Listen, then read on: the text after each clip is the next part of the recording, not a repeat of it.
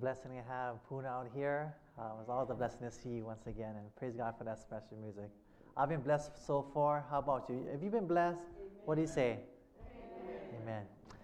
This morning, I invite you to turn to me to Judges chapter thirteen, verse one.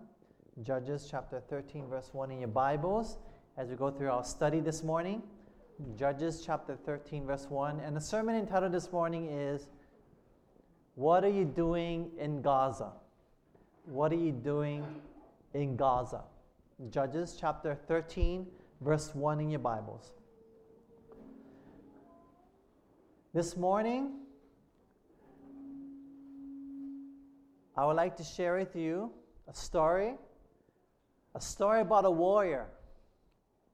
He was definitely the most strongest and fearless warrior that has ever lived and walked this planet. A man whom the people looked upon as their hero. A man whom the people hoped would save them from their enemies. A man whom God had called at that time to deliver Israel. A man who realized the hard way that the battle was real. I want to take you back to the days of Samson. So this morning, as we open the Word, may God help us to see what He wants us to learn for our lives. Let us pray. Father, we thank You for the Word. We pray, Father, this morning that it may come alive to us. We may see the lesson You want us to learn. Help us in Jesus' name. Amen. In Judges chapter thirteen, verse one, the question is, what was the condition of Israel in this time? This is what the Bible has to say. The Bible says, and the children of Israel did good. Is that what it says? They did evil, again, in the sight of the Lord. The Lord delivered them into the hand of the Philistines forty years. So here was a time where God's people at this time, the, the church of Israel, God's church at Israel at that time, was doing evil. A time of injustice and sin that was throughout the land. A time where people no longer followed the Lord. Here was a time when God's own people rejected Him and united with the sinful worldly ways of all the other nations surrounding them. Here was a time of turmoil. And the problem was that Israel forgot that the battle was real. And brothers and sisters, this morning, we are in a war. And the battle is real this morning. What do you say? The combat is life-threatening, for we are fighting against, the Word of God says, against principalities, against spiritual wickedness in high places, against the rulers of the darkness of the world. We're fighting for eternal life and eternal death. And where are you this morning? Do you realize that the battle is real this morning, beloved? Amen? Do you not see what has happened this week, and a turmoil in Japan, and a tsunami and the earthquake? Did you know that the planet... This says, after this, the planet switched off its axis ten inches. Do you see that? The world, the earth is growing old like an old garment, the Bible says, right? Romans says that the earth is suffering in pain and groaning to be made new, to be born, rede- to be redeemed, to be made new again. And so does this world, right, beloved? Amen?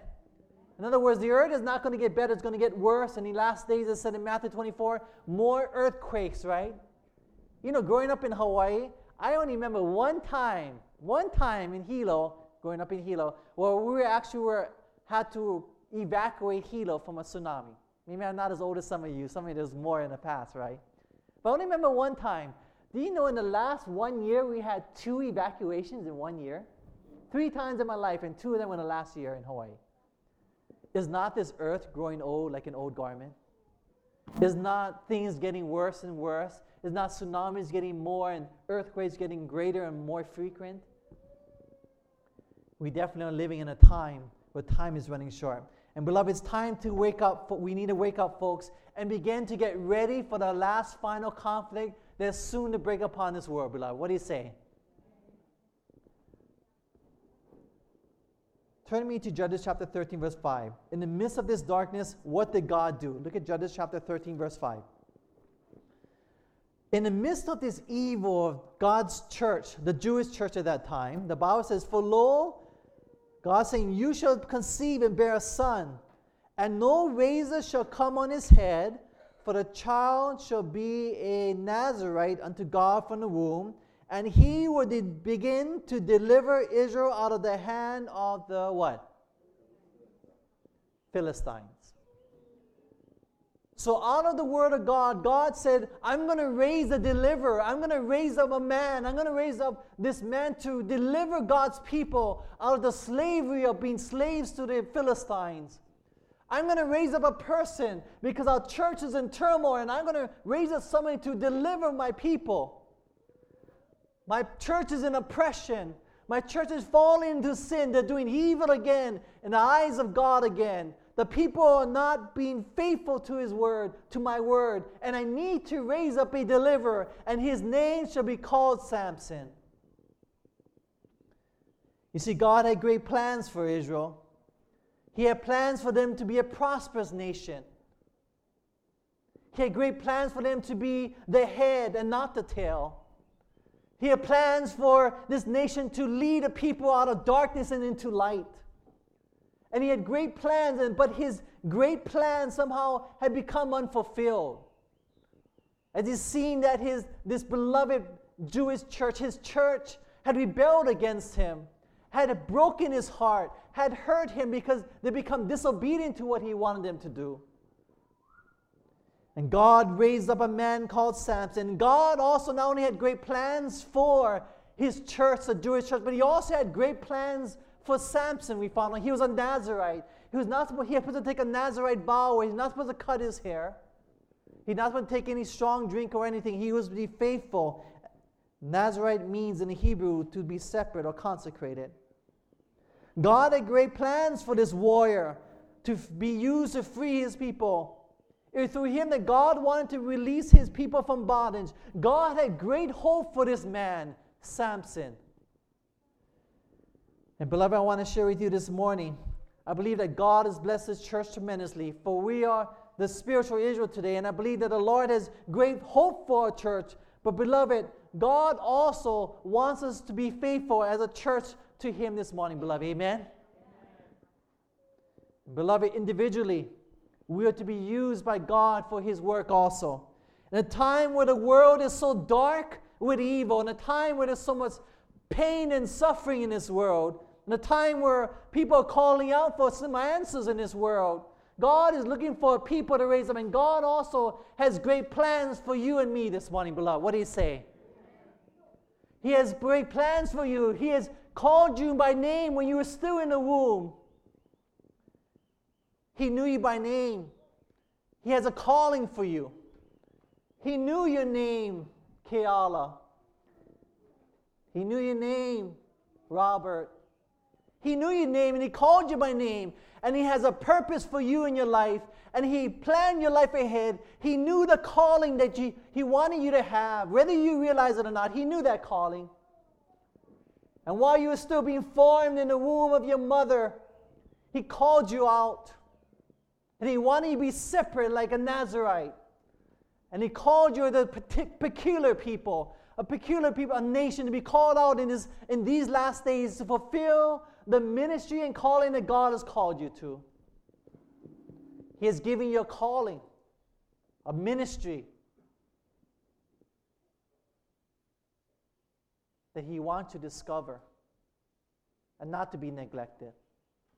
For he has raised up Samsons in this world, and he called up you this morning. I want to know what his will is for my life. I want to know what he called me to do when I was still in my mom's womb. I want to know and discover every single possibility that God has called me to, to realize and experience it, because God needs Samsons today. What do you say, beloved?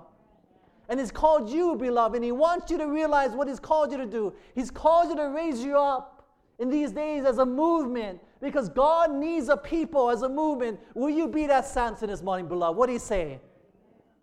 Do you have the courage to believe that, beloved, this morning? Do you want to be that? Do you want to recognize the ministry and obey what God is saying to you through his word? God has great plans for you. He wants you to be a Samson this morning. But what happened to Samson next? Turn to Judges chapter fourteen. Let's see what the Word of God says. Judges chapter fourteen, verse one to three. Notice what happened with Samson. God had great plans for this man, a strong warrior. The Spirit of the Lord moved upon him. He was able to pull off a gate from a large city, put it on his back, and carry that gate out into the country and throw it off. That's how strong this man was. Though he was strong physically, notice he became weak spiritually. The Bible says in fourteen verse one, Samson went down to Timnath and saw a woman in Timnath of the daughters of the Philistines. Now, who's the Philistines? Is that God's God's people's best friends? Is that what it is? They were the what? Enemies. So now he sees, now God raises man up to deliver them from the Philistines, but now he goes on over to his very enemies. The Bible says he saw a woman there, and he came up and told his father and his mother and said, I have seen a woman in Timnath of the daughters of the Philistines, of the enemies. Now therefore, get her for me to be my wife. He wanted to marry her, his enemies. Then his father and his mother said unto him, Is there never, is there not a woman among the daughters of your brethren, or among all your people, and you go to take a wife of the uncircumcised Philistines? And Samson said unto his father, Get her for me, for she pleases me well.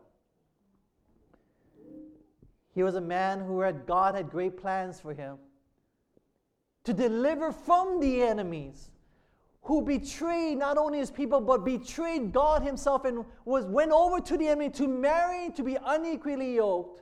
And his parents knew that we are not to be unequally yoked with unbelievers who don't believe the love of God, beloved, right? What do you say, amen? And he went out and he went on. And how many young people today go out and they flirt with the devil in the world, and they have relationships with those within the world, and they go and live in worldly pleasure and sin, and they ruin the life that God has given them, who are called them from their birth to live for the pleasures of the devil, to throw away the ministry and calling that God has called them to be. Do you not know some of them, beloved? And people, light has no place with darkness. And light marrying darkness creates only darkness. And these young people have left the church, as I've seen. Many of them are my close friends this morning. What a hard life Samson learned. He married this woman, you know the story. He married this woman, and then this woman ended up betraying him. You ever been betrayed by someone before? He was so hurt, devastated. He moved back home with his mom and dad, and he's to recuperate from the pain and suffering of a broken heart. And as he was there, he finally got the strength to go back and reclaim his wife. So he went to his in-laws, knocked on the door, and he found out that his father-in-law had given his wife in remarriage to his best friend. And after he seen that, he was so upset, he went out and he destroyed the enemies and killed a whole bunch of, murdered a whole bunch of Philistines again. And then they were so upset that they ended up killing his wife and his father-in-law. Samson had a hard life. It didn't stop there. He went on to sin and more sin and even more as time went on. Then one day, the Philistines came to Israel, his own people, and asked them to deliver Samson into their hands, to tie him up. So his own people went to Samson, asked them if they could tie him up and deliver to it, to the Philistines, their enemy. And he agreed. So they tied up his, he was betrayed by his own people, beloved. Taken into the enemy's hands. How do you feel? You're betrayed by your wife. They murder your, your in-laws and your, your wife and your father-in-law. And then they beat your own people who you're trying to be helping out and saving, delivering to the hands of the enemy. Jesus felt that on the cross. Samson felt a little bit of the hardships and trials. What a hard life that Samson lived. As you read this story, so there's something else that happened. And I want you to turn to me there to Judges chapter sixteen, verse twenty. He met a woman finally called Samson and who? Delilah. Judges sixteen, verse twenty in your Bible. And she betrayed him also. She found the secret of his power was in his what? Was in his hair. She finally tricked him over and over again. He finally told her the answer, and she cut off his hair, which gave him the power. Judges sixteen, verse twenty, the Bible says here, she said, finally she said, and the Philistines were waiting upon them. She said, "Philistines be upon you, Samson." He woke out of his sleep and said, "I'm going to go out as other times, and I'm going to shake myself, and I'm going to take care of these Philistines." And it says, and he did not know that the Lord was what? Departed from him. In other words, he had lived a life in darkness. He had chosen his feelings over the Word of God over and over and over again. He came to a point in his life that after darkness and choosing darkness and choosing darkness, he came to the point that I'm going to go out and being, he had supernatural power. He could kill and destroy anyone he wanted. He said, "I'm going to go out and break the chains that I have on top of my hand. I'm going to go out and, and deal with these Philistines." And it finally came to the point, the Bible says, that he did not know that the power of God, the Spirit of God, had departed from him. And my question this morning is this: do we realize the danger it is to continue to choose darkness? Do you realize that God will never leave us nor forsake us? Beloved, amen to that, amen? But we can forsake God, can we not? Can we not choose evil and wickedness and sin over and compromise and rationalize in the mind that what we're doing is okay, even though we've heard it and we know in the Word of God that it is not okay to do these things, especially in the time that we're living in? Why? Because there is a God who loves us so much, and He wants us to see this love, and He wants us to be obedient because we love Him and we want to please such a wonderful and loving God, beloved. Amen? I want to please Him with all of my heart. How about you? And here was Samson, and he, he saw that he had lost his power. And they were told that they took Samson, and they binded him up. And before, he used to break rope like it was thread. But he not anymore. He was bound it up, and not. He realized his life that he could have been used by God. Can you imagine that? Looking at your life, and you're older in your age, and you're looking back in your life, and goes, "What did I do for God? I could have done so much more. If I had just chosen and been obedient to what God has called me to, my life could have been so much more, but I've chosen the wrong path." And he looked back in his life and goes, "I wish I've done more, and I wish that I've been used by God more." But I give one thing to Samson. You know what he did? He went back, and at the end of his life, he said, "Lord, just give me one more chance. I just want one more chance in life." You ever been there before? God hasn't really used me at all. I haven't been used by God in a mighty way. I've just been sitting here in the pew all the time. I haven't really done anything for ministry or my calling. I haven't really done anything. But God, I came to the realization that I need to do something for you because I love you so much. And God, I'm looking back, and just give me one more chance. Just give me one more shot. I want to do great and mighty things for you. I want to deliver God's church out of the darkness that they're in, beloved, because our church is in darkness, beloved. Amen? And we need deliverance, and God needs Samson's here this morning, and He's calling upon you this morning. What did He say? And you know the story. God gave him that power once again, again as his hair grew long. And he put his hands between the pillars, and God used him to deliver it. Israel, the hands of his enemies that day. But I want us to go back to what happened in Judges sixteen, verse one. Turn to Judges chapter sixteen, verse one. What really was it that pulled Samson down? After Samson's whole marriage fiasco, what did he then do? Judges sixteen, verse one. Notice the Bible says here. This is the foundation of the sermon. Then went Samson to what? Gaza. And in Gaza, and saw there a what? Harlot, prostitute. and went in unto her. Samson went to Gaza. Samson went to that wicked city and looked for a prostitute and slept with her. Do you see how low Samson had fallen? It had started out small, but now he was sleeping with a prostitute. You see, beloved, Gaza represents sin. Not only prostitution, but sin. Whatever sin. Gaza represents sin. And Samson was in sin. In other words, Samson was in Gaza. He didn't have to go there. But against the counsels of God, against the counsels of his family, he still went there. He should have never went to Gaza, for Samson had no reason being in Gaza. And I have been to Gaza. Against the counsels given to me, I still went. But let me share with you that there is nothing there but pain and sorrow. Its attractive covering allured me there, but I found out that it was Satan under a deceptive covering that deceived me. But I thank God through His unconditional love this morning and mercy that He woke me up one morning asking me the question, what are you doing in Gaza? Beloved, how it is with you this morning? Have you gone down to Gaza?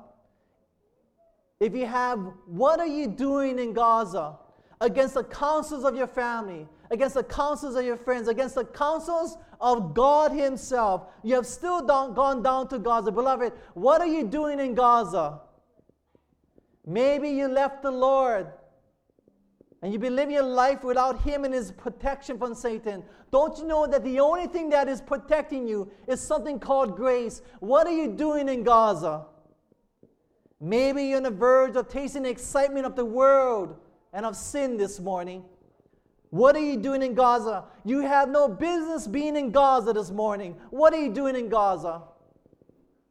Maybe you're involved with friends who want nothing to do with God this morning. You're unequally yoked with them in a relationship and doing whatever they want and compromising your principles and rationalizing your mind that it's okay. What are you doing in Gaza? Maybe you played with sin so long, and just like Samson, the Lord is departed from you and you don't even know it. What are you doing in Gaza this morning?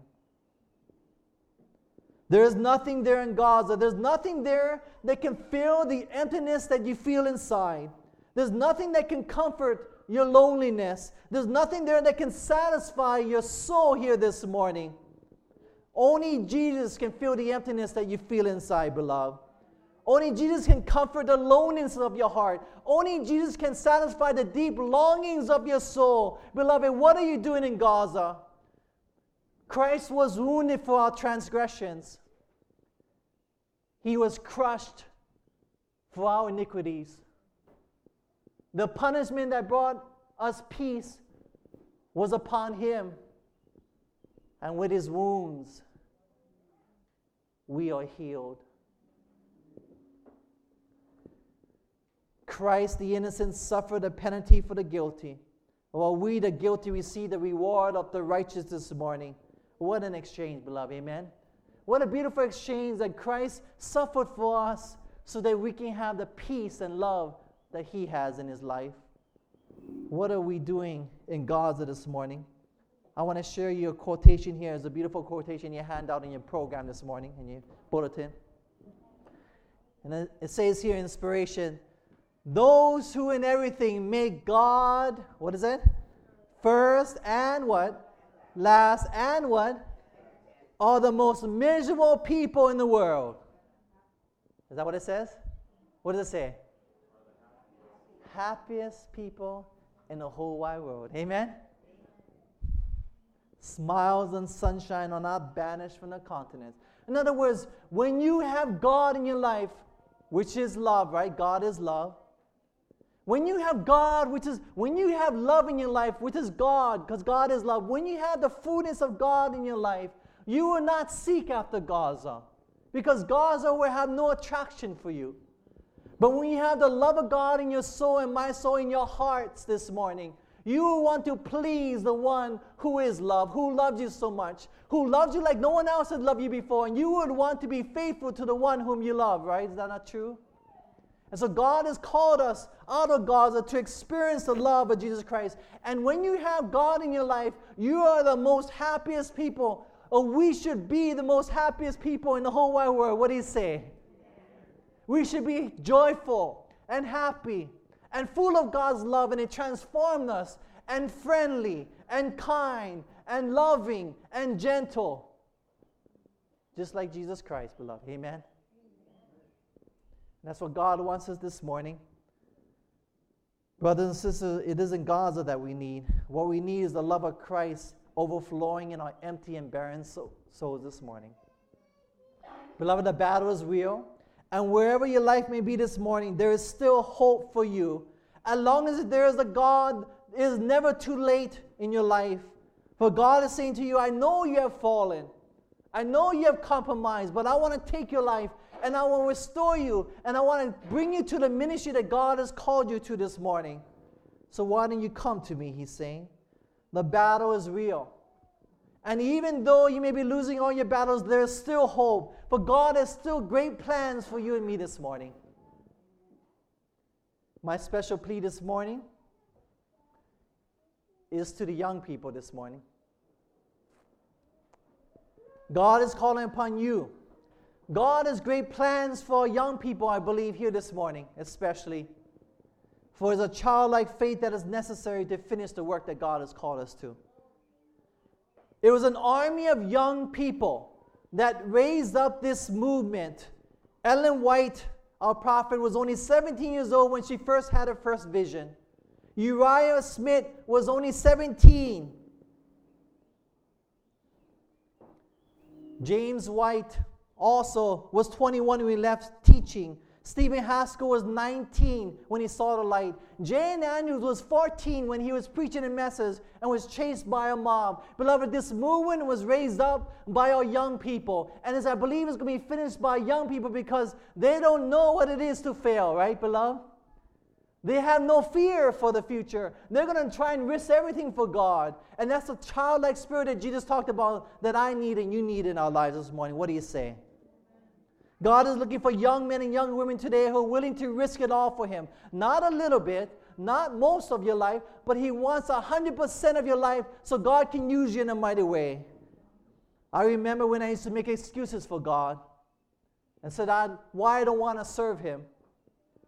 I used to say, but Lord, it would be too much of sacrifice for me to give my all to serve You all my life. And then I saw Jesus hanging there on the cross, being the ultimate sacrifice for me. I remember saying, oh Lord, if I give this up, then I'm gonna th- my whole family is gonna think I'm crazy if I become a Christian and I serve Him all the way.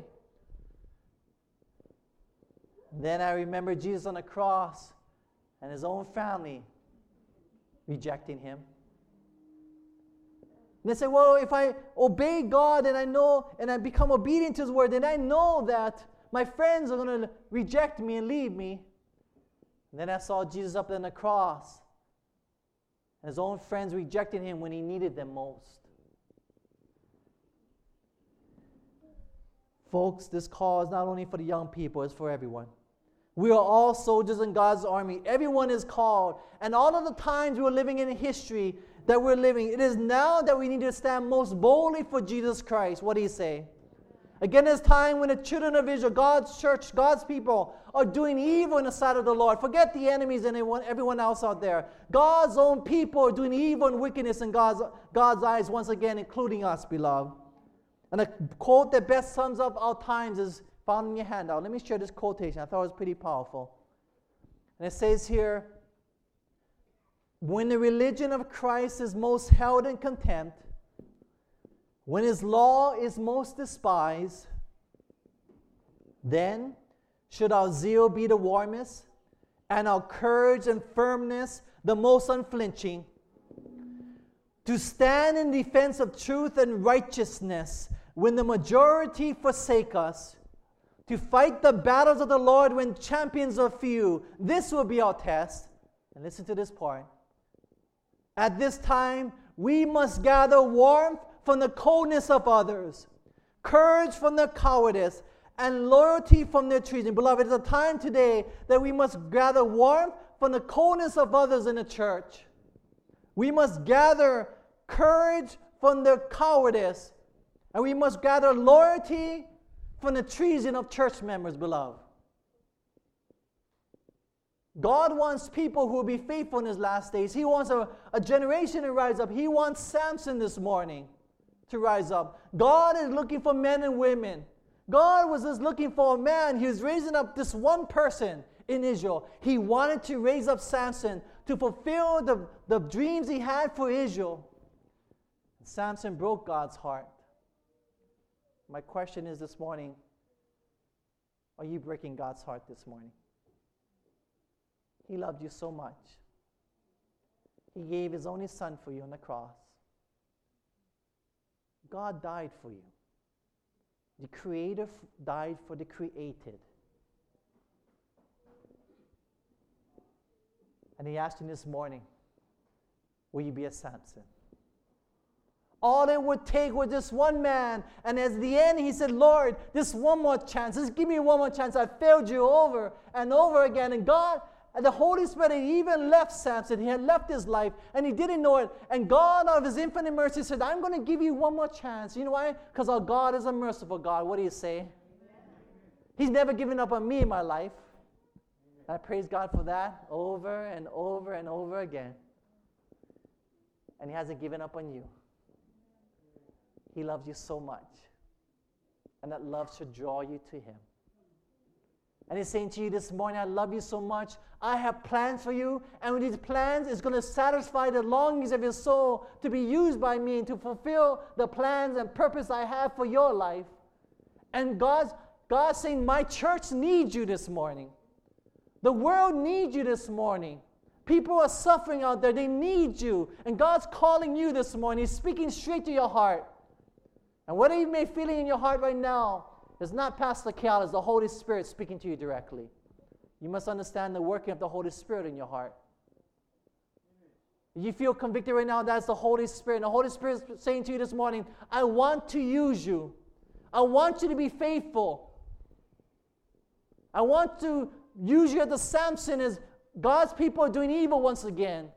I want to use you to reach your family, your friends, to share the love and the good news of a God who loves them in spite of what they've done. Beloved, what do you say? Amen? Amen. And His love will transform them and change them. And He's going to use you, and He's going to use you as a Samson to save spiritual Israel once again. Folks, the battle is real. God is calling upon you this morning. Isn't it about time that you put on the armor of Christ and gauge the battle? So what is so late in the battle? So what you wasted your years of in your life for selfish purposes? So what? That's the past. Why not make a new beginning today? What do you say? I want to engage in this battle. How about you? This morning, before we sing the closing song,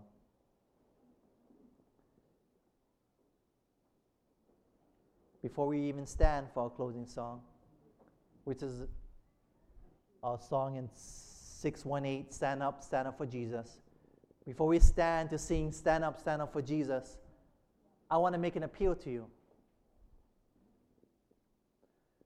God needs you this morning. Now, if we don't do the work, we're told that the stone's going to cry out. In that sense, God doesn't need us.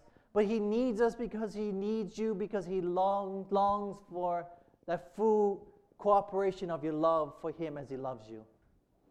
He needs you in His church because God needs deliverers in God's church today. He needs you because there needs to be people within His church to raise up a revival and a reformation that we need, that we haven't seen since apostolic days. The battle is real. If we our eyes were open, we would see the battles going on above us between the angels that are good and evil, as real as the battles that happen on the battlefields of this earth. And God needs you this morning. He's calling upon you. And so I make appeal to you. Will you be that Samson? Won't you be that for Jesus? How much do you love him? If that's your desire this morning, maybe there's someone, if there's just one person, when you stand where you are, just one person, not everyone, but if God has convicted you, the Holy Spirit in your heart, and you want to stand, stand at this time. Does anybody out there say, I want to stand for you? Stand. Praise God. Amen. No pressure, no external pressures. This in your heart, inside, the love for Jesus. No external motivations of guilt, but internal motivation of love. Only love this morning for Jesus. I see your hand, sister. Praise God. With such an army of spiritual young people, how soon Jesus will come. Amen? I want him to come, first of all, in my heart, and then to all those whom I love around us. Let's go and save those who need to know about God's love this morning. Please stand, everyone, together. We sing together our song, six one eight. six one eight. I'm going to play um, six one eight. Stand up, stand up for Jesus this morning. six one eight.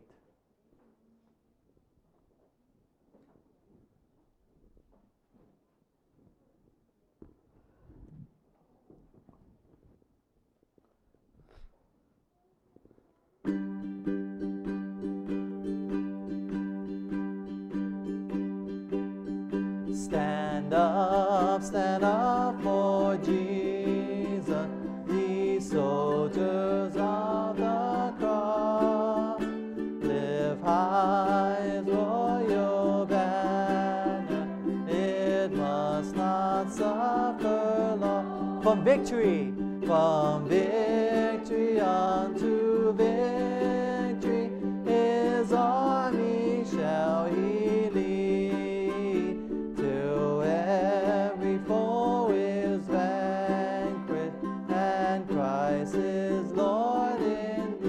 Stand up for Jesus, stand up, stand up for Jesus. The trumpet call obey, from to the mighty conflict, in this his glorious. Ye that are his, ye that are his, now serve him against unknown. Courage rise with danger, and strength to strength uphold. Stand up, stand up for Jesus, stand in his strength alone. The arm of flesh will fail, ye dare not trust your. Put on the gospel armor. Put on the gospel armor and watching unto prayer, where duty calls or danger, we never want to. Stand up, stand up for Jesus. Stand up, stand up for Jesus. The strife will not be long.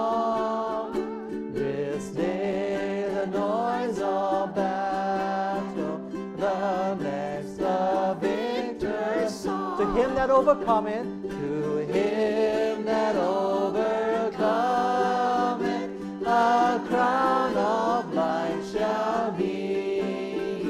He with the King of glory shall reign eternally. Father, this morning, we are so grateful for you, Jesus, standing up for us. And Lord, because you stood up for us, we want to stand for you. In this day of suffering and pain and wickedness and evil, we pray, Lord, that we will be the lights of love that this hungry world needs. Use us. May we be the Samson you called us to be. Bless the commitments of those who stood, We're not afraid to stand for you here. May you give us strength to stand everywhere else. Lord, this is the prayer of your people here at Honoka'a. In Jesus' name, amen.